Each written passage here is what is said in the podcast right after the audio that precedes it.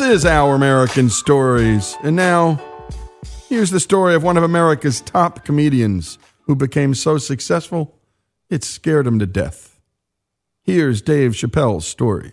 This whole world is just drug-infested, hate-infested, drug-infested world. Hate drugs. I heard the worst drug story. You know what my friend told me? You know what he's dealing with? His landlord is hooked on crack. That's terrible. That's pressure. Your landlord's hooked on crack. That means you've got to have the rent. He come around all the time. I got the rent. It's not even due yet. It's the 10th. Come on, I need it. Let me just get $20 of it now, and then just give me the rest of the end of the month. Every couple hours, hey, look, I'm going to need some more of the rent. This building's falling apart. Things came up. Comes home early from a party. Landlord's in the crib going through it. What are you doing in my house? Ah! Where's the sink? I came to fix it. It's in the kitchen. I thought it was in the drawer. I'll fix it tomorrow when I come for the rent. Dave Chappelle is not your average Hollywood story. Born in Washington, D.C., the youngest of three children, both of his parents were college professors, and his mother was even a Unitarian minister. After graduating high school, Chappelle realized that he wanted to be in show business when his dad gave him some valuable advice. My mother and my grandmother were freaked out. You know, I was the first person in my family not to go to college that had not been a slave. So I was really breaking from tradition. And it was like a graduation lunch we were having, and they had my dad come and talk to me, and my dad takes me outside, and he's like, listen, he says, to be an actor is a lonely life. Everybody wants to make it, and you might not make it. And I said to my dad, well, that depends on what making it is, Dad. He was a smart-ass kid. It depends on what making it is, Dad. He says, what do you mean? I said, well, you're a teacher. I said, if I could make a teacher salary doing comedy, I think that's better than being a teacher. And he started laughing. He said, if you keep that attitude, I think you should go. He said, but name your price in the beginning. If it ever gets more expensive than the price you name, get out of it. Chappelle moved to New York City and performed at Harlem's famed Apollo Theater in front of the infamous amateur night audience. But he was booed off stage. Dave Chappelle later described the experience as the moment that gave him the courage to continue his show business aspirations. So he quickly made a name for himself in the New York comedy circuit. At age 19, he made his film debut in Mel Brooks' Robin Hood Men in Tights. He also appeared on Star Search 3 times but lost. The same year, Chappelle was offered the role of Bubba in Forrest Gump. Concerned the character was demeaning and the movie would bomb, he turned down the part. Just a few years later, his first lead role was in the 1998 comedy film Half-Baked, which he co-wrote. It was around this time that Chappelle landed a role in a pilot TV show based on his failure on stage at the Apollo.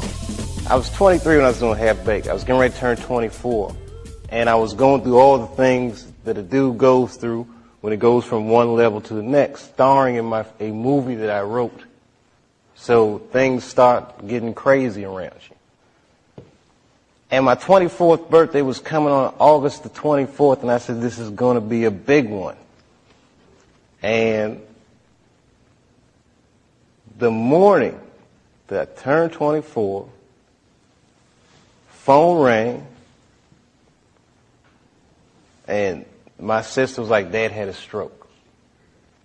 For the next year, I watched my father teeter on life and death.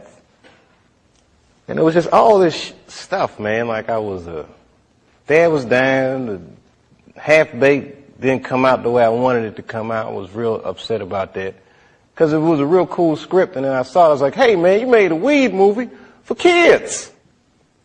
I get a call on my cell phone from Hollywood. I'm like, hello, Hollywood. They're like, hello, Dave. They're like, that pilot you did for Fox, looks like they want to pick it up. We need you to come out because they want to meet with you. And I was like, well, listen, I can't really come out right now. Got a real bad situation at home. Can we talk about this on the phone? No, they would rather meet with you in person. I jumped on that plane and left my father's bedside, which I regret to this day. And I went out and I sat with these people in this room. Yeah, Dave, we really like the show, but the pilot episode was about me getting booed off stage at the Apollo. They go, you know, but what are we going to do about it? I mean, there's not really any white people in it. So, well, it's about the Apollo. It's not really white. Well, you know, we were thinking about the girl on the show. We didn't think she was that funny, not that good looking. I think we should recast her, maybe. And they start using terms like universal appeal. Basically saying they want me to recast the girl with a white woman. I say, yeah, I don't think I can do this, and I quit. The following day, Dave Chappelle would learn a valuable lesson that he would never forget about the media and himself. The cover of Variety, Chappelle pulls the race card. The race card. And I get calls from Newsweek, 60 Minutes. Everybody, we want your story. Now I'm scared to death. I'm like Rosa Parks or something. I'm like, I'm not ready for this. I was just venting a little bit. And then, a few months later, Dad dies. And that's hard for a young dude in his life. That's a real tough loss. I was there when he died. And he went from being my father to what are we going to do with the body? Within moments, it was over. And I'm going through all this stuff, and this is the guy I would usually talk to, right? Dad. And I got to figure this out for myself. I don't want to figure this out for myself. You know, I was beat down. I wasn't living right. You know what I mean? Like, the weed thing was just a bad habit at this point. And you know what I mean? All these, you know, chicken head girls you mess with when it comes with the territory. I'm just being real. Just being real. Just wasn't living right, man. I didn't feel good, and the stand-up stuff was just some angry stuff. It was just like I was kind of bottoming out. But when my dad died, because I'd been commuting back and forth to Ohio so much, that's when I bought the farm. When we come back, the rest of the Dave Chappelle story, where he turns his back on Hollywood and a $50 million contract. This is Our American Stories.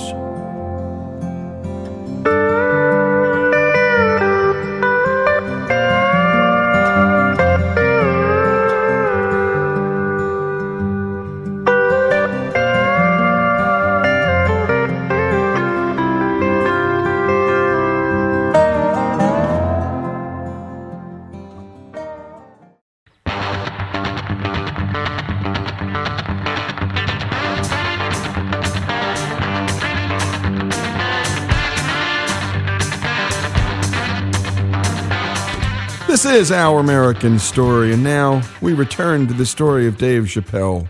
When we left off, Dave's father had died, so he decided to get his family out of LA and move to a farm in Ohio. Here's Jesse.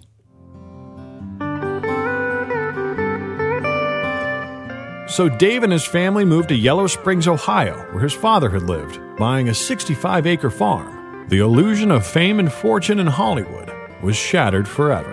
It's something so real in contrast to what Hollywood is, a very powerful illusion. And when your dad dies, it kind of just broke the spell, like, oh, this is bullshit. Look, I've been spending so much time doing this. What about my family? What about my friends? Wait, whatever happened to my friends? Damn, I don't even have any friends. Ugh. So I bounced, man. New Year's Eve, 1999, I moved into that farm, and that was it. As far as I was concerned, I was done with show business. But his career in show business was just beginning. In 2003, he debuted his own weekly sketch comedy show on Comedy Central called Chappelle's Show. After just 2 seasons, it was a massive success. Due to the show's popularity, Comedy Central's new parent company Viacom offered Chappelle a $50 million contract to continue production of Chappelle's Show for 2 more years. Season 3 was scheduled to begin airing on May 31st, 2005, but Chappelle stunned fans and the industry when he abruptly left during production for South Africa. Let's start the show. Immediately following his departure, tabloids quickly and repeatedly speculated that Chappelle's exit was driven by drug addiction or a mental health issue. I was freaked out, man, with the fame thing and being called crazy and drug addict and all these things scared me. You know, being treated that way. Like, I'm not a person anymore. And then I gotta make some real choices, man. Is that what I want for myself? Did I get too big? Because I like people. I like entertaining. And the higher up I go, for some reason, the less happy I am.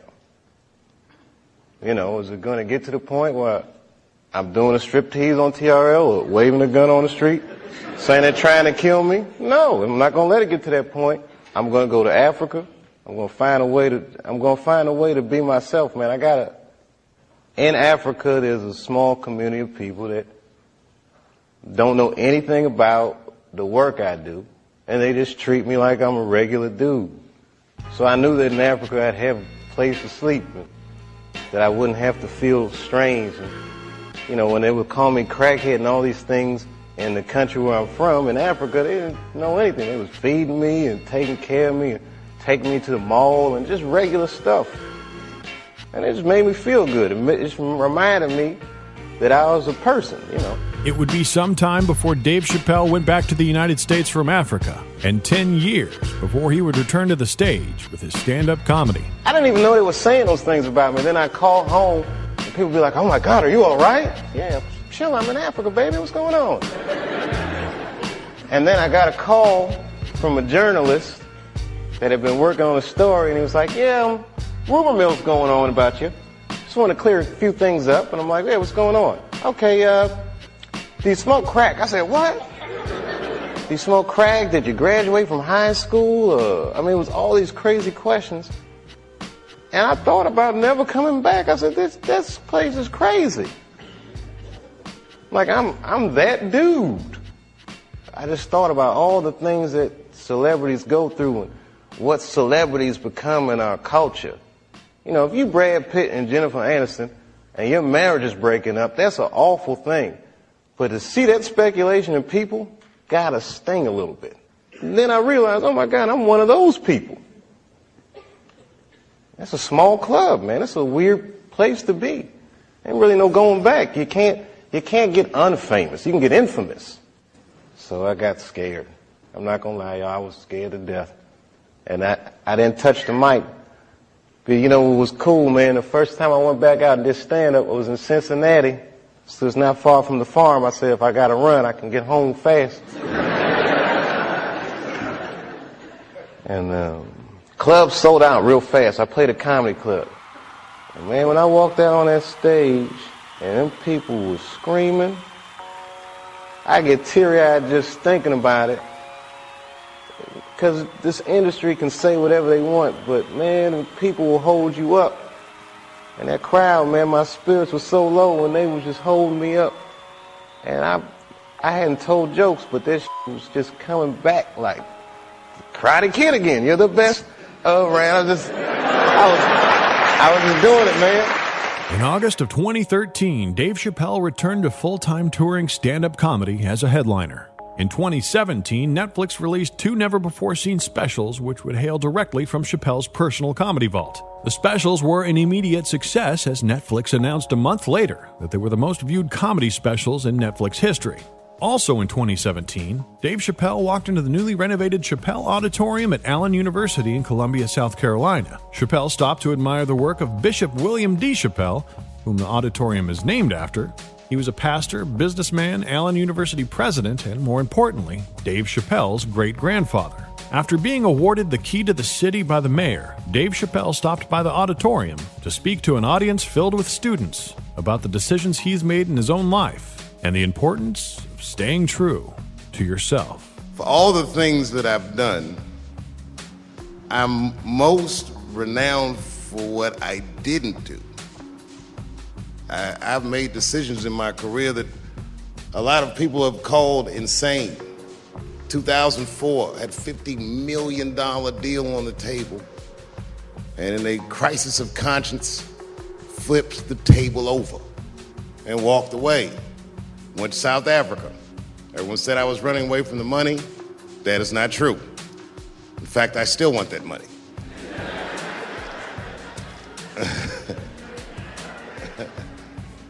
The idea that I wanted to just share with you guys is the idea that sometimes you do what you think is best, whether anybody understands it or not. I heard a story about my father where someone told me he used to do statistics for a company in D.C. The company he did statistics for started doing business with the South African government, so he quit his job. It's caused a lot of problems between him and his wife. It's hard for a man when he can't provide for his family the way he wants to, and he suffered through it. And a generation later, when I had my crisis of conscience, I was able to go to a free South Africa and get away from the heat. This idea that what you do in your lifetime informs the generations that comes after you is something I keep thinking about, something that is so much bigger than just ourselves. And today I'm standing in front of you guys, and I know you guys are like, oh, I know you're bored. But I see family of mine in the front row some who I've never met, and I just realize how all of us are connected. That my great-grandfather built something more substantial than buildings. He built a community, and he built, more importantly than a community, he built a way. People are trying to replace the ideas of good and bad with better or worse, and that is incorrect. You gotta keep your ethics intact, because good and bad is a compass that helps you find the way. And a person that only does what's better or worse is the easiest type of person to control. They are a mouse in a maze that just finds the cheese. But the one who knows about good and bad will realize that he's in a maze. It's okay to be afraid, because you can't be brave or courageous without fear. The idea of being courageous is that even though you're scared, you just do the right thing anyway. So in 2004, I walked away from $50 million, and in November, I made a deal for $60 million. So,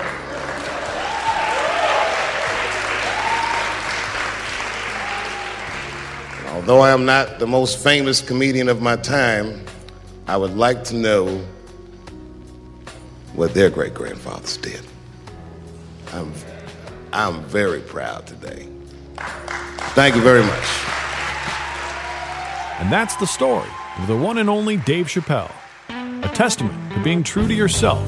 He walked away from a $50 million contract, fame, and the adoration of his fans, just to be there for his family and himself.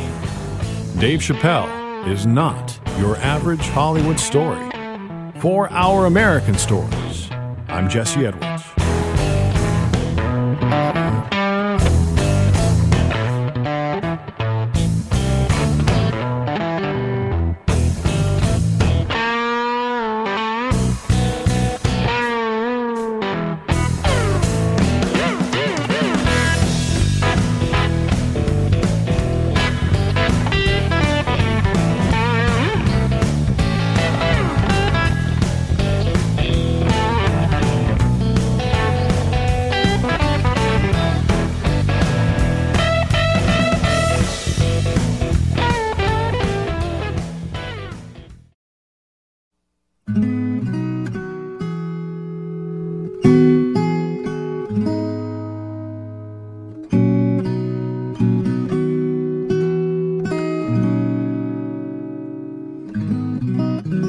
Welcome to The Jump.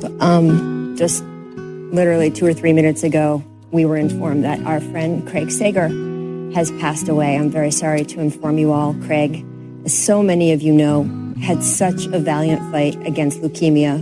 He was diagnosed in 2014. He went through 3 bone marrow transplants, each one tougher than the last. And I have to tell you, having had so many conversations with him and his family along the way Craig fought this spoke so much to the kind of life that he lived, the kind of values that he had, and the family that he had around him. And that was Rachel Nichols of ESPN breaking the news, the TNT's Craig Sager, the ultimate sideline reporter and husband and father to 5 children, died of leukemia. And this is a part of our Final Thought series where we hear from folks who are dying and or their loved ones. And today's is on the life of Craig Sager. His very first gig as a 22-year-old radio reporter in Illinois. He wanted to drive to Atlanta to try and see Hank Aaron break Babe Ruth's untouchable home run record. You can see in the video there a young Craig Sager trying to get in there and snag an interview with Henry Aaron. There were just two problems. He didn't have press credentials. Oops, forgot that. And his boss would fire him if he wasn't back the next morning. Oops. He didn't care. There he was, running after Hank Aaron. And just a beautiful thing to see. The very first reporter to rush the field and the very first reporter to celebrate with all the players as Henry Aaron broke that illustrious Babe Ruth record. A 21-year-old kid right behind Hank Aaron. Again, you can see it. The most famous shot of him crossing home plate. Craig Sager would report on almost every sport, but he made his mark as a sideline reporter in the NBA. If you don't know Craig, he was most known for his absolutely ridiculous outfits, wearing clashing suits of every color and pattern known to mankind, always with a handkerchief and cowboy boots that were often skins ranging from gator to crocodile and ostrich. And NBA players and coaches loved it and had a whole lot of fun calling him out for his ridiculous clothing, and many times would even rip out his handkerchief and blow their noses on it during live interviews. Just fantastic. Let's take a listen to a montage we put together of Phil Jackson, Chris Webb, Greg Popovich interacting with Craig about his outfits. You know, I didn't recognize you right away. I thought you were the Good Humor ice cream man. I like that costume, too. Oh, it's not a costume. That's my wardrobe. Oh, I thought it was a costume. How can you be that professional in a suit that looks like that? 7 turnovers and 5 field goals. What was the key? I think they were looking at your suit. It's a nice suit you got on there. Easter passed, though. Easter already went by. And our favorite player-coach interaction with Craig Sager of all has to be, well, Kevin Garnett's most famous ripping of Sager's outfits. This time, Craig was wearing a pink checkered sport coat, a red striped shirt, blue tie, maroon and yellow handkerchief, red pants, red socks, and yes, red alligator boots. Okay, look, I've never in my life tried to really go at you in your suits and stuff. Tonight, I am stressing to you. You take this outfit home and you burn it. We don't want to see this. I know you don't double back with outfits. I've never seen you in an outfit twice, but you take this right here. I don't care if it's Versace, name brand. It costs you. No, Saeed, I don't care. You take this and you burn it. It's not any part I can keep? No, nothing. So when you get done with this, you should be butt-ass naked. This should be burnt, okay? It's good to see you, like always. In the shoes, too. Just burn them, okay? They just burn it. Don't ask no questions. Just burn the red socks, which the people can't see at home. Take all this, handkerchief, lime thong, all that. Burn it, okay? Fire cell? Burn it. Gasoline, kerosene, either one. Classic. But Craig Sager wasn't just some goofball with goofy outfits. He was a great reporter. Charles Barkley pointed out that most folks don't know that he went to Northwestern. But more importantly, he was brilliant at what he did. Here's a montage of former players Tracy McGrady, Shaquille O'Neal, and Kenny Smith talking about Sager's craft. As a guy that was interviewed by him several times, there was never a time where I felt like I didn't want to talk to Craig Sager. Like, no matter what was going on. He just made me feel comfortable. He just made me feel like I want to have a conversation with him. And, you know, what I loved about Craig is he always asked the right question. He was very, very professional, you know. In LA, we had a lot of stuff going on, but he never touched on that. He always, you know, touched on the right question, and he brought the best out of everybody. And, you know, for me as a player, at the end of a game, if you got interviewed by Craig Sager, it means you did work. So whenever I saw Craig, I made it a point to try to dominate that game. So at the end, the last person he's talked to on TNT in front of Kenny and Chuck would be me. When we came into the NBA, no one knew the sideline reporter's name. No. It was that guy over there, that guy from CBS, that guy from, you know, NBC. Right. But Craig gave it a name. He really did what almost like what Dennis Rodman did for rebounding. Mm. People didn't really think rebounding was a big deal. But Dennis Rodman said, oh, you could get paid and be a great rebounder and get noticed. And Craig did the same thing for sideline reporting. Now, I know most sideline reporters and players know their name, and they're the same people, but the emulation started from that. Yep. And while at work during a 2014 game in Dallas, Craig Sager suddenly became sick. And the doctors told him that his red blood cell count was so low that he was near death. He needed 6 blood transfusions just to survive. He had leukemia. They told him he had 3 to 6 months to live. His only hope was finding a perfect bone marrow match and then getting a transplant. You might think family members have a good shot at being perfect matches, but they are only 2% of the time. Craig needed a miracle, and he got it. His son, Craig Jr., was that perfect match. But the road ahead of chemotherapy and rehab was grueling, and he lost 60 pounds. His TNT colleague, Eric Johnson, frequently visited him and had an appreciation for what Craig was going through. You see, Eric himself once had cancer. I remember the anxiety, and I remember the uncertainty. But he was always, hey, EJ, how are you, EJ? Hey, look at this great card. Hey, look what they sent me. Hey, look at this putter. Man, I can't wait to get out and play with that. It was never a question of me having to go in and say, hey, hang with them. You know, hey, you can do this. I'm the one who got fired up. They say a positive outlet can be therapeutic, and that's how it looked for Craig Sager. A year later, the cancer was gone, and Craig was back on the job. His first game back was in his hometown of Chicago, but he wouldn't have a second game. Not then. The cancer came back, and they told him he had 2 weeks to live. Here's Craig responding to Bernie Goldberg's question, what are you thinking about at this point? We're to do this. And they said, we have this chemo. It hasn't been approved by the FDA yet. We've never given it to a person in your condition who's already had a transplant. I said, do what you have to do. And he says, you know, you may not survive this. This may kill you instead. Craig's unprecedented chemo treatment was for 14 straight days, 24 hours a day.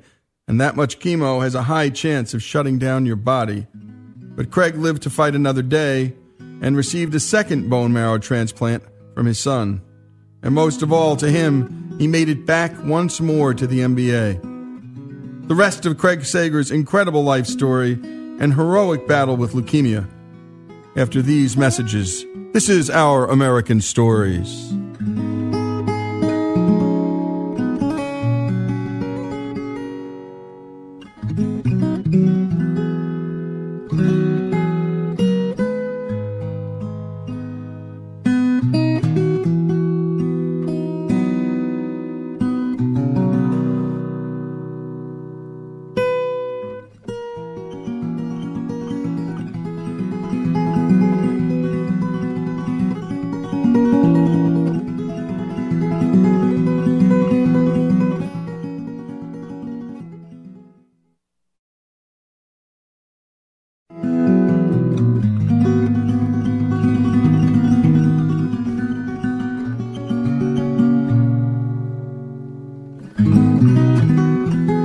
This is Our American Stories, and we continue with our celebration of the life of Craig Sager, husband, father of 5, and the NBA's most beloved sideline reporter, and his battle with leukemia, which he had successfully beaten into remission, but then it came back.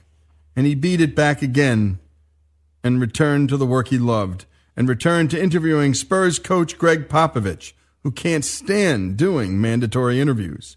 Here's an example of how it typically goes between them. Well, Coach, with the regular season around the corner. This is a preseason, right? We got to do this in the preseason? Are you kidding me? It's part of the contract. In the preseason we got to do this? Well, the preseason? We have to rehearse and get ready. I need the practice. But here's how the interview went this time on Craig's return to the sidelines. I got to honestly tell you, this is the first time I've enjoyed doing this ridiculous interview we're required to do. And it's because you're here and you're back with us. Welcome back, baby. Well, thank you very much. I lay in the hospital for months hoping to do this again. Now ask me a couple of inane questions. But then leukemia came back a second time, and Sager asked the doctors, "What are my chances? How long do I have to live? Is there a cure?"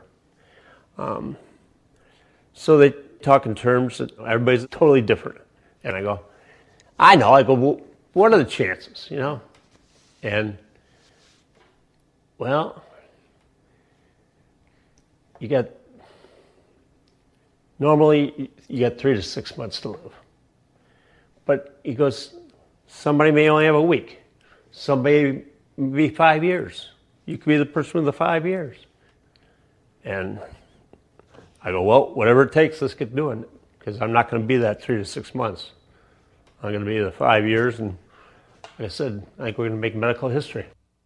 Yet another bone marrow transplant, his third, which is extremely rare. This time, despite the cancer's relapse, Craig continued to work. Oh, my God. It's the greatest thing ever.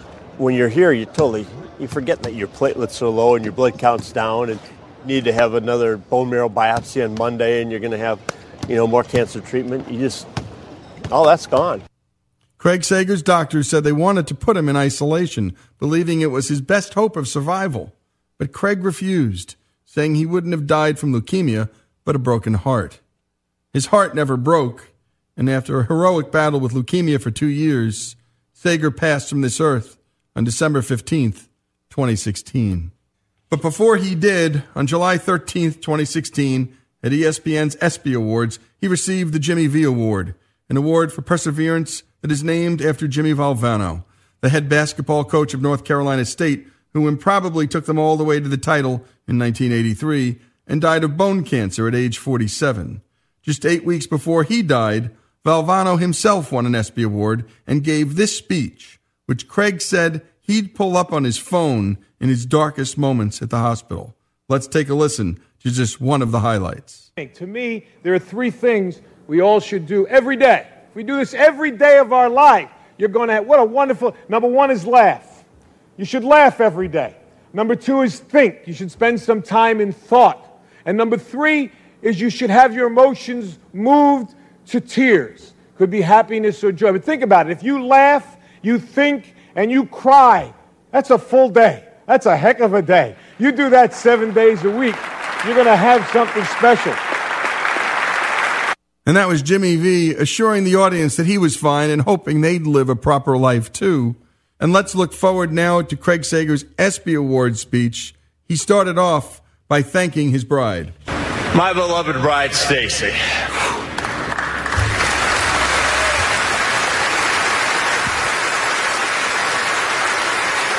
She is my heaven on earth. In the darkest of moments, tears running down our cheeks, we embraced and we prayed. Please don't leave me, she pleaded. We can fight this together. There's no fear in love, and your love is my strength.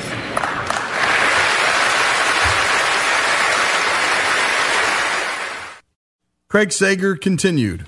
I have spent most of the past year and a half at the most impactful cancer hospital in the world, MD Anderson in Houston. And many nights I don't get out of the hospital until well after midnight, and I always take the same walking path back to the hotel.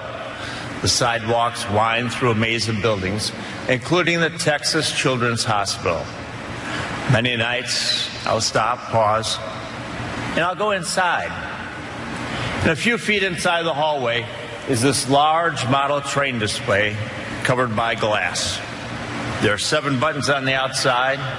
They activate the trains, the circus, the toys, and the trolley. And many nights alone, in the stillness and solitude of the hospital, I push those buttons. And I watch the trains as they disappear through the tunnel and emerge full steam on the other side. I watch the trains as they pass by the town square, the Dinosaur Canyon, the Pirates Cove, Santa Land, and the ice skating rink. And I sit there and I watch and I listen. I listened to the sounds of the circus, of the kids laughing, and of the train chugging along. Now, I don't know why I am so drawn to this train set. Perhaps it's my life coming full circle. Maybe it's just the kid inside all of us. Or perhaps it's a few minutes in my life that leukemia cannot take from me. The train actually takes 2 minutes and 20 seconds to make a full loop. But what is time really? When you are diagnosed with a terminal disease like cancer, leukemia, your perception of time changes.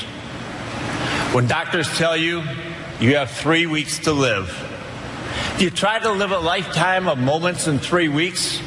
Or do you say, the hell with 3 weeks? When doctors tell you that your only hope of survival is 14 straight days of intense chemotherapy, 24 hours a day, do you sit there and count down the 336 hours? Or do you see each day as a blessing? Time is something that cannot be bought. It cannot be wagered with God, and it is not in endless supply. Time is simply how you live your life. And here's Craig on how he lived his life and his advice for how we should live ours. I have run with the Bulls in Pamplona. I have raced with Mario Andretti in Indianapolis. I have climbed the Great Wall of China. I have jumped out of airplanes over Kansas. I have wrestled gators in Florida. I have sailed the ocean with Ted Turner. I have swam with the oceans in the Caribbean. And I have interviewed Greg Popovich. Mid-game, Spurs down 7. If I've learned anything through all of this, it's that each and every day is a canvas waiting to be painted. An opportunity for love, for fun, for living, for learning. To those of you out there who are suffering from cancer, facing adversity, I want you to know that your will to live and to fight cancer can make all the difference in the world. The way you think influences the way you feel, and the way you feel determines how you act. And here's how Craig Sager concluded this remarkable speech at ESPN's ESPY Awards. I am grateful to my parents, Coral and Al. They raised me with a positive outlook on life. I always see the glass half full. I see the beauty in others, and I see the hope for tomorrow. If we don't have hope and faith, we have nothing. Whatever I might have imagined a terminal diagnosis would do to my spirit, it summoned quite the opposite, the greatest appreciation for life itself. So I will never give up, and I will never give in. I will continue to keep fighting, sucking the marrow out of life as life sucks the marrow out of me. I will live my life full of love and full of fun. It's the only way I know how. Thank you, and good night.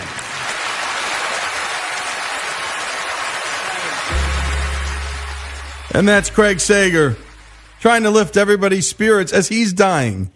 Pretty good.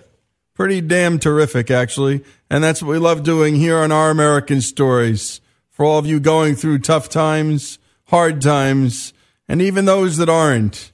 You just turn on a speech like this, or put on Valvano's every once in a while, no matter what you're going through. Watching Jimmy V smiling at you while he's dying is just the greatest, greatest message to all of us. What we do with our lives, what we do with our time. And always from both of those men, you heard the word love over and over and over again. And here in Our American Stories, we talk about love more than almost anything else. A life well lived. Craig Sager.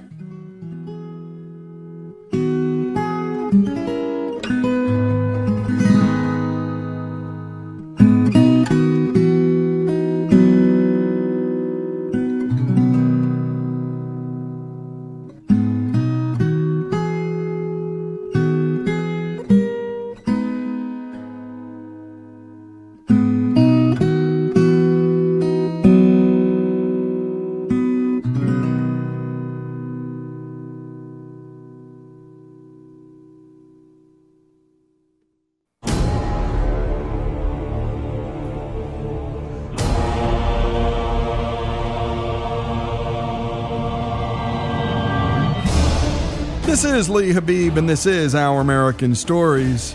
The term comic book is one of the great misnomers in entertainment, but they're not books, and they're not comical. This American industry has produced cultural icons that are recognized in every corner of the globe.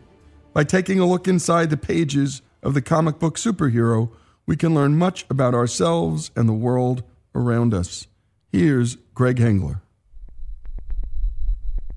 Once there was a world without comic books. Like jazz and like baseball, like so much that is distinctly American, the comic book is born in the country's margins. In the early 1930s, two immigrant entrepreneurs, Harry Donenfeld and Jack Leibowitz, run a small publishing company putting out pulp magazines.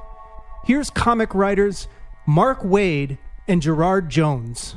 Some people did jail time for these magazines in the 30s, so they were pornography by the standards of the 30s.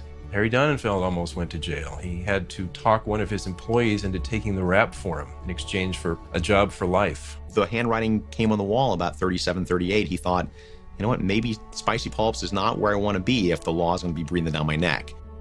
For a country in the midst of the Great Depression, newspaper comic strips, or funnies, are a popular, cheap, and humorous amusement. Comic books are simply reprints of newspaper comic strips. In 1935, a 45-year-old former U.S. Army major and prolific pulp magazine writer named Malcolm Wheeler Nicholson is inspired to put out his own comic book. But unlike the others, he will feature original comic material created by freelance cartoonists. January 11, 1935, you go to the newsstands in New York and you find on them Fun Comics number 1, the very first DC comic. Major Malcolm Wheeler Nicholson had a sense not just that this is filler, but that new material might find its own audience. The major needs business partners, and Donenfeld and Leibowitz need less racy material to publish. In 1937, the three men enter into a partnership, and Detective Comics, the comic that would give DC its name, hits the stands. As the title promises, Detective Comics differs from comic strips and books. Humor is giving way to crime fighting. At the same time in Cleveland, Ohio, two high school students, sons of Jewish immigrants, are escaping the struggles of their everyday lives into a fantasy world of their own making. Jerry Siegel and Joe Shuster are shy and unpopular in school, unsuccessful with the girls, and insecure about their bespectacled appearance and physical abilities. They lose themselves in science fiction magazines and nurture fantasies of power and success.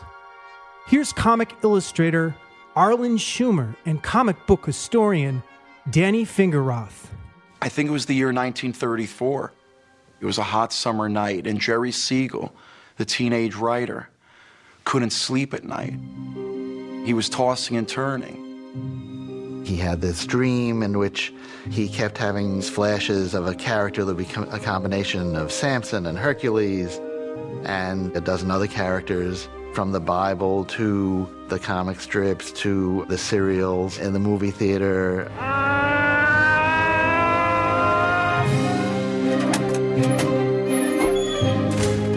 He wrote it all down. The very next morning, he runs over to his friend Joe Shuster's house, his artist friend, and he tells him the story of this superheroic character.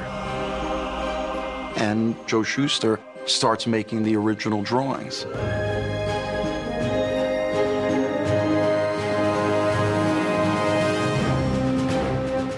Joe Shuster was a bodybuilder and fascinated with bodybuilding magazines, fascinated with images of acrobats, the tights, the cape. You can see all that in Superman's costume.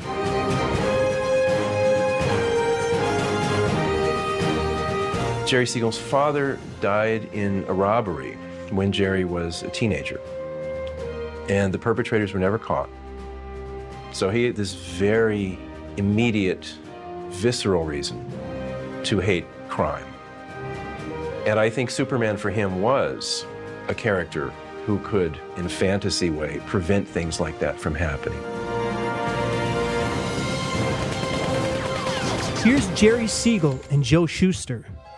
I was quite meek and I was quite mild, and I thought, gee, wouldn't it be great if I was a mighty person and these girls didn't know that this clod here is really somebody special. I was very small and I was always pushed around by bullies and so forth, so that was one of my dreams. I took courses in bodybuilding and weightlifting. I don't know if it helped, but I made an effort. In the artistic world of the 1930s, comic books ranked just above the adult magazine industry. Sunday's the one day when I love to see the funnies. Comic strip creators are very rich celebrities. Guys like Chester Gould with Dick Tracy, Al Capp with Little Abner, Alex Raymond with Flash Gordon, and Hal Foster with Tarzan. Siegel and Shuster see this as a golden opportunity. They submit their Superman creation to newspaper editors across the country, and in turn, every one of them promptly rejects it, some more than once. Here's DC artist Neil Adams. Nobody liked it. This was an anomaly. This was, nobody else was doing it. Everybody was doing cowboys, detective, science fiction type things. These two 17-year-old Jewish kids in Cleveland, Ohio, created a genre. Meanwhile, Donenfeld and Leibowitz are about to launch a new DC comic book title they call Action Comics. Having all but given up hope of ever seeing Superman in newspaper comics, Siegel and Shuster, now both 23, sell the rights of Superman to DC for $130 and go to work. June 1938, the first issue of Action Comics is born. And there he is, on the cover, the red-caped crusader in blue tights with a signature S emblazoned on his chest, holding an automobile above his head. That 10-cent comic book sold for over $3.2 million in 2014. Leibowitz cautiously has 200,000 copies printed, but receives dealers' requests for more. He keeps the print run small until the fourth issue sells out. By the seventh issue, Action Comics is selling over 500,000 copies each month. And when we come back, more of this remarkable American story. This is Our American Stories.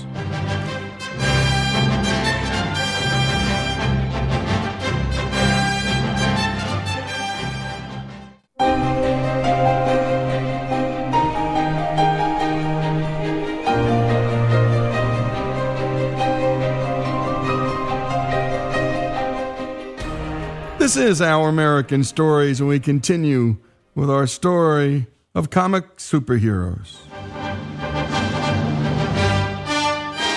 In 1939, Siegel and Shuster realize their dream when the two are asked to create a daily Superman newspaper comic strip and a color page for Sunday. Then DC did something unprecedented. They launched Superman, the first comic book title devoted entirely to a single character. Here's the Jimi Hendrix of comic book art, Jim Steranko. The elements that Siegel and Shuster adopted into this comic strip set the pace for virtually everything to come afterward. Superman. The kids in America. They went ape. Within 2 years, these guys had changed the world. The comic book publishers, every one of them said, make superheroes.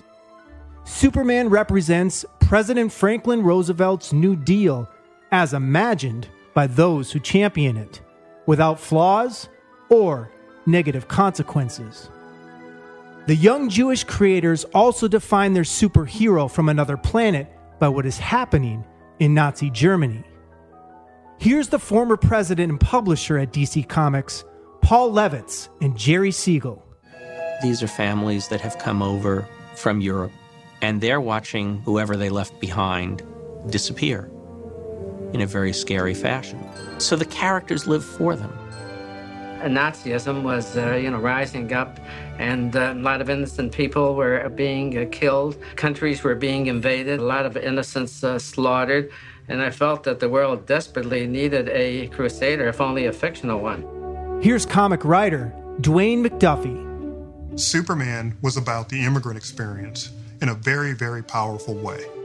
It's the kid from the old country who brings the best values from the old country, in this case the old planet, to America, adds it to the pot, and accepts the best part of America. It's a really powerful set of ideas that was really important to people in the 30s and 40s. The newsstand dealers couldn't get enough. Within 3 issues, they were up to 1 million copies. It was a phenomenon. There was never anything like it. There was that supermania that hit in 1939 and 1940. We have not seen anything like it in American pop culture since. Beatlemania was not that big. Over 100,000 boys and girls in the United States and Canada are members of the Supermen of America. One mother says, I should like to thank the publishers of Action Comics magazine for including a health page in every issue. Billy has been eating his cereal and drinking his milk regularly since Superman told him to do so. Yeah, he can do about anything, can't he? Everywhere you go, Superman. He's in your newspaper strip. He's on your radio. There's short cartoons in your theater. He's on clothing. You know, he's in the Macy's Day Parade as a balloon. He's at the World's Fair in costume. It's Superman Day at the World's Fair. It's a big deal. Everybody would have known Superman, from your grandmother right down to the immigrant who just got off of Ellis Island. Everybody would have known. DC is quick to exploit the Superman formula. Editors send out a call to create a second costume superhero to match Superman's success. For the poor 18-year-old Jewish cartoonist from the Bronx named Bob Kane, this call does not go unnoticed. Here's Bob Kane. And at DC Comics at that time, the editor came over to me and he said, would you like to create another superhero in the genre of Superman? And let's see, I was making about $25 a week. And I said, how much does Siegel and Shuster, who created Superman, make? Well, they make $800 a week apiece. I said, for that kind of money, you'll have a superhero on Monday. By Monday morning, Kane comes back to his editor, Vince Sullivan, and says, here's what I got. And Vince Sullivan knew something good when he saw it. And he said, gee, I love it. What do you call it? I said, that's a good question, Vince. Maybe we'll call it The Bat-Hyphenated Man. Less than a year after Superman's debut, DC introduced The Batman. I wanted to be Bruce Wayne in my reverie. Instead of a poor kid, I imagined I'd like to be a rich playboy and fight crime at night. I can probably count on the fingers of one hand the comic book characters that have ever been created by affluent, successful people. The characters of longevity always come from a place of oppression, always come from a place of wanting to break out of the world that you're in. Here's comic artist Erwin Hassan. We all were kids from the Bronx. We were all a bunch of schmucks, and being talking Jewish, schmucks. We were innocent, talented guys who were schmucks. We never drew ourselves. Why? Why should we draw poor little guys? What would inspire us to draw poor little guys? Comic books is an industry made up of people who aren't accepted, who desperately want to be accepted. So they desperately want to be like mainstream America. It's why Batman's a millionaire and Superman is a farmer, real mainstream, real America.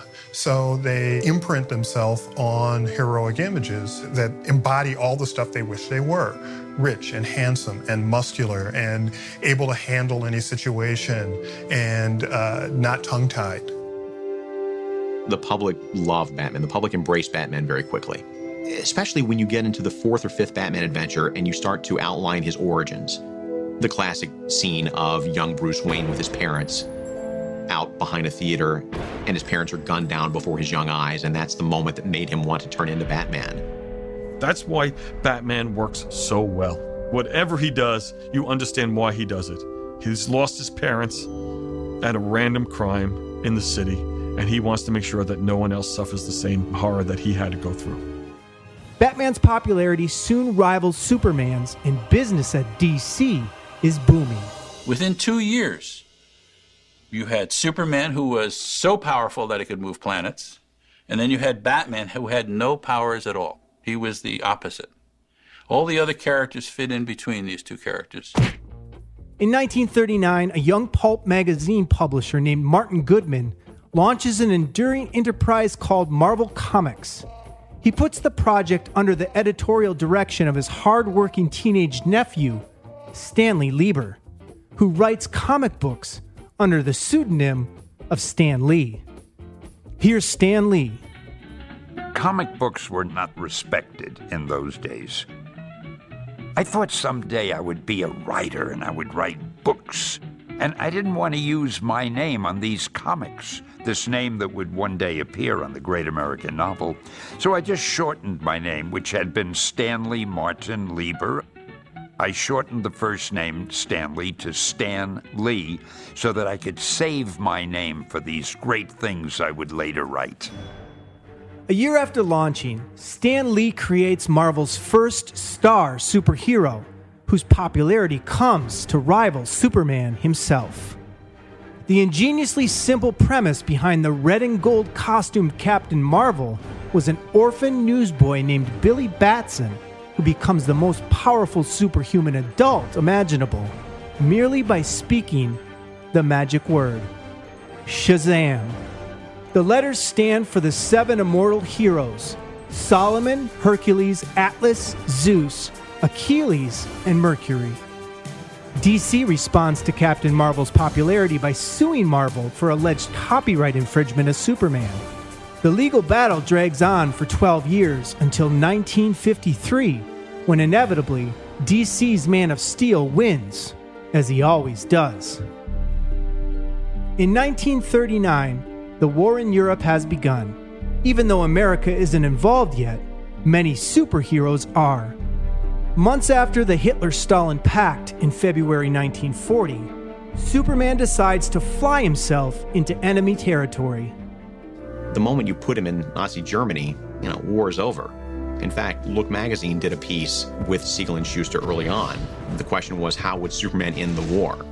And the answer was, he flies over, he grabs Hitler by the scruff of the neck, he flies to Russia, grabs Stalin, takes them before the world court. And that's 2 pages, by the way, so Superman could have ended the war in apparently 14 panels of comics.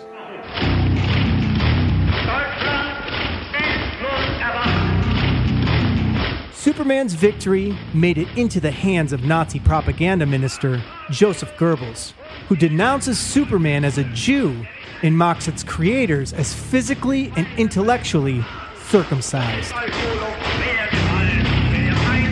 And when we come back, we continue this remarkable American story. By the way, just to hear Stanley Lee talk about his own embarrassment, putting his actual real name, Stanley Lieber, on these comic books, because one day he was going to be the next Ernest Hemingway.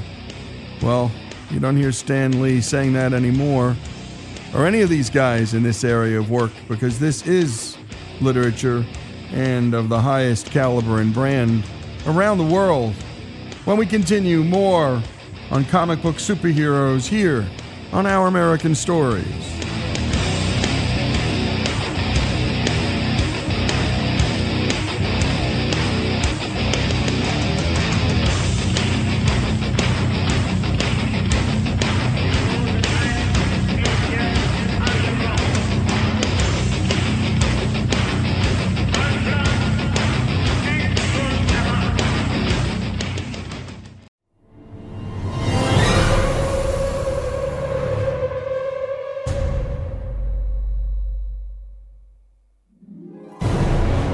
This is Our American Stories, and we continue with the story of comic book superheroes, the way it all began here in the United States. And by the way, if you like what you hear, go to ouramericannetwork.org and sign up for our podcast. That's ouramericannetwork.org. Let's get back to the story. 9 months before the United States would officially enter World War II, two Jewish cartoonists create a character who is ready to take on the Nazis, who bursts on the scene with an unforgettable cover. Here's Jim Steranko and comic historian Bradford Wright. Captain America threw a smashing right cross to the jaw of Adolf Hitler. That said everything about the character. They got hate mail for that. They got hate mail from isolationists. Captain America exploded on the newsstand and sold out of his first issue. In the spring of 1941, Joe Simon and Jack Kirby mixed their patriotic super soldier with political prophecies when Captain America stops an unnamed Asian power from destroying the U.S. Pacific Fleet 7 months before the attack on Pearl Harbor. Then, in 1941, DC launches Wonder Woman, the statuesque Amazon wrapped in the American flag. Here's comic writer and editor Louise Simonson. She's not an unreasonable icon to have been created. During World War II, women took over a lot of male roles. She's a Rosie the Riveter, only a goddess. Yesterday, December 7th, 1941, a date which will live in infamy. When the Japanese actually do cripple the Pacific Fleet at Pearl Harbor, the men in tights echo the nations. Batman delivers guns to the men on the front line, and Wonder Woman uses the heads of Hitler, Hirohito, and Mussolini as bowling pins. Here's comic creator Michael Chabon and Stan Lee. The superheroes went off to war with great gusto. Week after week, month after month, just pounding the hell out of the Nazis. The stories had so much pro-American propaganda that you'd almost think they were subsidized by the government, but it was just, we felt we had to do that. And then something very interesting happened, which was that comic books were included in care packages that were sent to soldiers, along with chocolate and cigarettes, and comic books became part of the standard reading material for GIs serving in the Second World War, and they liked them. Many of the brightest talents in the comic industry join their superhero creations in the fight. Many enlist. Not all come back. Bert Christman was a young illustrator who, with Gardner Fox, created Sandman. But his real love was flying. His real love was adventure. So he joined the Flying Tigers in World War II and tragically was shot down over Burma in the line of service. Stan Lee also served. I felt I can't be writing about all these comic book heroes and not be fighting myself.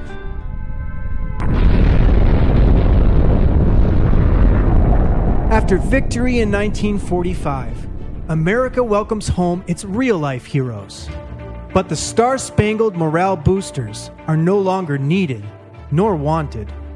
Most get canceled by 1951, including Captain America. There are only three superheroes who are doing well: Superman, Batman, and Wonder Woman. These three American icons carry the comic book industry on their backs to unprecedented heights when sales reach 100 million a month in 1953. Most of this success is due to DC following their audience to a brand new medium, television. Faster than a speeding bullet. In the 1940s, Superman's mission is defined one way. Superman fights a never-ending battle for truth and justice. By the 1950s and the introduction of the Superman television show, of course, it became truth, justice, and the American way. That phrase, the American way, was all over the place in the 1950s because now we're stuck in a Cold War. In 1954, superheroes faced their greatest battle, not against a mad scientist or a foreign enemy, but against the United States Senate. Both houses of the U.S. Senate hold hearings on the nefarious effects of comic books on young minds. Comic books are an important contributing factor in many cases of juvenile delinquency. The hearings are a major blow for the comic book industry. Fearing the coercive effects of government censorship, and in an effort to survive, most of the comic book publishers form the Comics Code Authority, a self-governing organization that will police each issue and grant seals of approval. At that time, the comic books were so attacked for the material that they were doing, or if that comic code emblem was not on the book did not get distributed.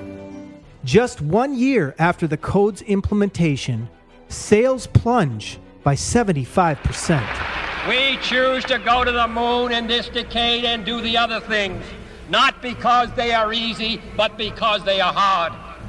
In the 1960s, we're going to the moon. We're already in Vietnam.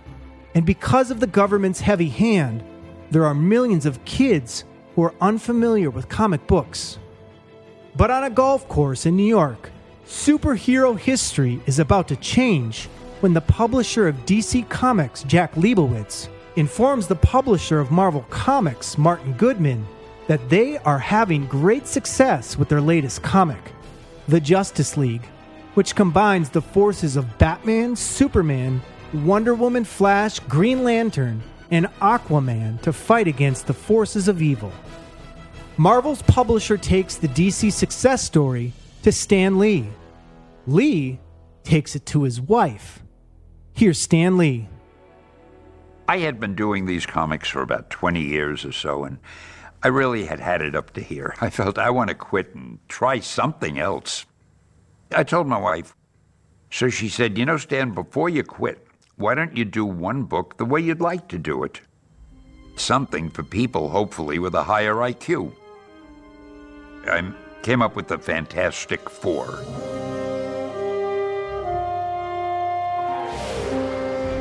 They were trying to be the first people to reach the moon. I had them take a spaceship. The ship is belted by cosmic rays, and they have to crash land. And because of the cosmic rays, each of them got a different power. Incredible. Inspired by the space race between the Americans and the Soviet Union, these will be the first superheroes invented out of the atomic age. Mr. Fantastic would over-explain everything, the way I tend to do. The Thing would say, will you shut up? We got it already. And he and the Torch were always arguing and fighting. The Thing hated being the Thing. And the idea of superheroes hating being a superhero was really a novelty. And it produced a lot of psychological richness, at least comparatively speaking, that had not been seen in comic books before. And so it was with the creation of the Fantastic Four that comic books really entered into the modern era. Marvel's decision to cast outsiders as heroes continues when in 1962, Stan Lee unleashes another atomic-aged anti-hero, the Incredible Hulk. I am the least scientific person you'll ever know. So I tried to seem scientific with our characters. I had the Hulk, and he was inundated by gamma rays. That's how he became the Hulk. Now, I wouldn't know a gamma ray if I saw it. I don't know what a gamma ray is, but if it sounds good, I'll use it. And what an American voice, what an American story. The 20th century right into the 21st. Comic book superheroes, here on Our American Stories.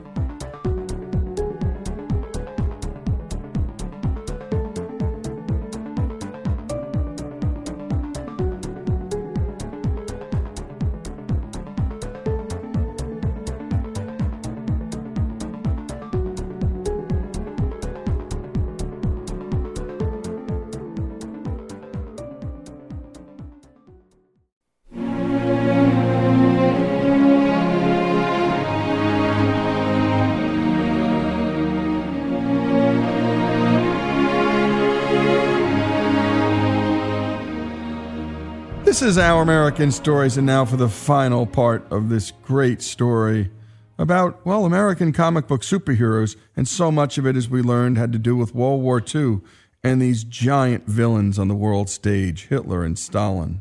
And now we're moving along into the 60s and 70s and up to the present. Let's go and return back to where we last left off. Marvel had suddenly emerged because Stan Lee created characters with an additional dimension to them. That is, superheroes with problems. This gives Stan Lee an idea. Why not weave a new kind of tale? A teenage superhero. Lee pitches the idea to his boss at Marvel. You say that he's a teenager? A hero can only be an adult. Teenagers are sidekicks. And you say you want him to have problems. Stan, don't you know what a hero is? It's interesting that in the 1930s, you had the country seemingly falling apart. And yet you had these superheroes come in that were totally confident in their ability to resolve these problems. And then in the Kennedy years, the early 60s, things seemed to be fairly stable. And yet you had the Marvel superheroes come in who were vulnerable and confused and disoriented. The difference was the baby boomers. They were notoriously self-absorbed. All this was magnified in popular culture geared towards youth. James Dean, for example, you know, he may look tough on the outside, but his heart is breaking and he wants to be accepted and he's unsure and his parents don't understand him and the world doesn't understand him. Peter Parker is a shy science student who lives with his aunt and uncle. He's bitten by a radioactive spider that gives him spider-like powers. Peter doesn't even consider fighting crime. He goes into show business. But when he fails to stop a thief who later murders his uncle, Peter Parker learns that in this world, with great power, there must also come great responsibility. What makes Spider-Man such an enduring character isn't Spider-Man, it's Peter Parker. Clark Kent was a disguise. Peter Parker was a fact. He was a 98-pound weakling. His life sucked. Even if you have the ability to, you know, swing from skyscrapers over the streets of New York, it doesn't help. That endures in the character Spider-Man to this day. In spite of Stan Lee's pessimistic publisher, Spider-Man premieres in the summer of 1962 and goes on to become Marvel's greatest success, second only to DC's Superman. Put simply, story formulas that appeal to the widest audiences tend to proliferate and endure, while those that do not, do neither. Comic books succeed or fail on the merits of their storytelling. But there is one issue that almost every American could rally around: the drug epidemic. In 1971, the Nixon administration reaches out to Stan Lee about doing a Spider-Man series on the dangers of drugs. Here's Stan Lee. We sent that book to the Comic Code office as we were sending all the books, and they rejected the book. I said, why? They said, you're not allowed to mention drugs in the comics. I said, but we're not telling the kids to take drugs. It's an anti-drug message. Sorry. So I was so proud of my publisher. I told him about it, and I said, Martin, I think we ought to put the book out without the seal of approval. He said, do it, Stan. We got more mail from teachers and parents and doctors and everybody all over the country saying how much they loved that book and how delighted they were. Within a week, they had a new meeting of the Comics Code Authority, which was all the publishers, the self-regulating agency, and they rewrote the Comics Code. They rewrote it to such an extent that it's gone. When it comes to the first superhero, Superman's durability is proven once again, this time on the big screen, and stars the 25-year-old Juilliard graduate Christopher Reeve. Here's Christopher Reeve. What sets Superman apart is that he has the wisdom to use his power for good. He's got the kind of maturity, or he's got the innocence, really, to look at the world very, very simply. And that's what makes him so different. When he says, I'm here to fight for truth and justice in the American way, everybody goes, you know, but he's not kidding. It was just so perfectly cast. Christopher Reeve is Superman. Nobody else can touch the hem of that cape. It's all right, nothing to get worried about. Here is a character in a world where I didn't feel like I was being paid attention to, in a world where I didn't feel like I mattered. Here is somebody who cares about everybody. Whether you're rich or poor or black or white, Superman cares about everybody.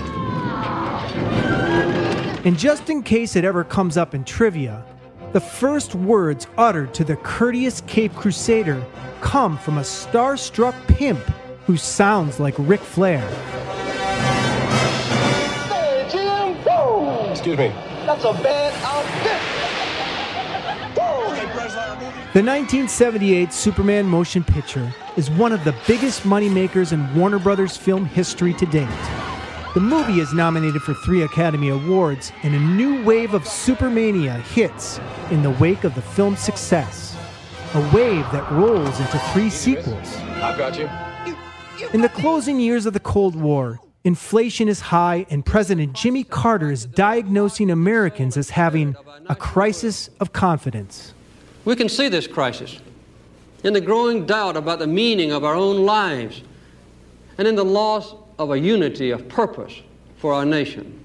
The comic book industry sees a desperate need for strength, confidence, and the courage to use force in the face of evil. Writer-artist Frank Miller gets his big break in 1979, when at the age of 22, when he revives a 1970s vigilante called The Punisher, and actually kills people. In the 1970s, there was a growing backlash against crime waves, against what some considered the permissiveness that had crept into American society in the 60s and 70s. And this backlash found reflection in some popular vigilante anti-heroes. In Hollywood, for example, you had the Dirty Harry films. You've got to ask yourself a question. Do I feel lucky? Well, do you, punk? In comic books, you had a character like the Punisher. The Punisher was a Vietnam veteran who returned home to find his family murdered in a gangland killing. He undertook a one-man war against crime, saying that justice, had failed to punish the guilty. So he's going to exact justice himself.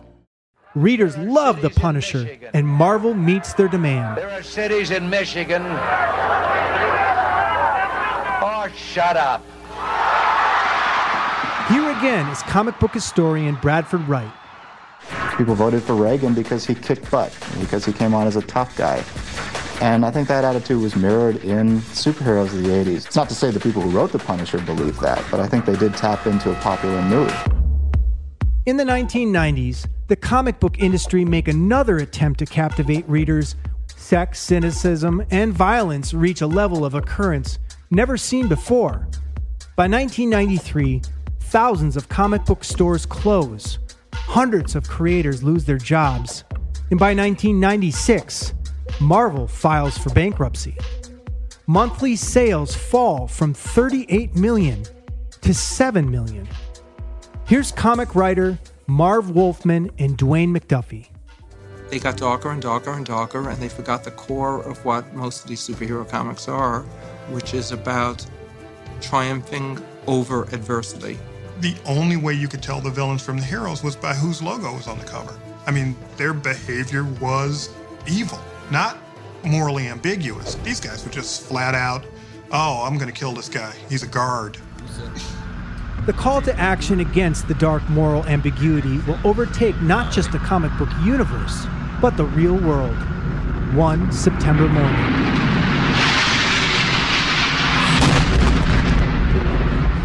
Here's the CEO of Marvel Comics, Avi Arad. This picture of Spider-Man looking at ground zero. It's compelling, it's emotional. He represents all of us. DC echoes Marvel's sentiment with Superman's response while he gazes at a giant collage of the fallen 9/11 heroes. The one-word bubble reads, wow.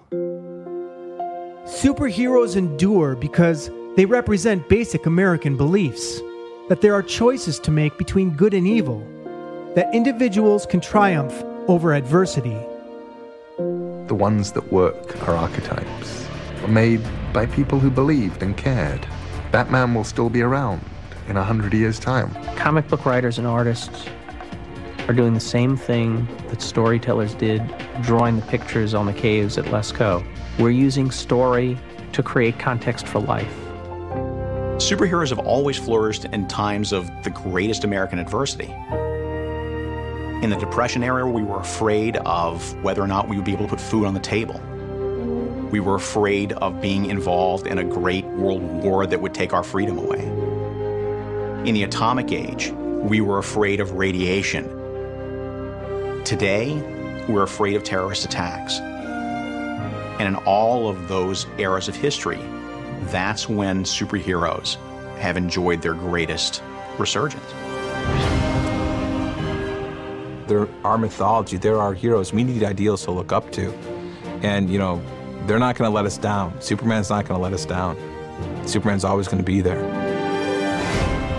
To people all over the world, superheroes embody the values, hopes, and dreams of the greatest nation on the planet. I'm Greg Hengler, and this is Our American Stories. And if you like what you heard, go to OurAmericanNetwork.org. There's so much more, hundreds of hours of podcasts free for all to hear. This is Our American Stories.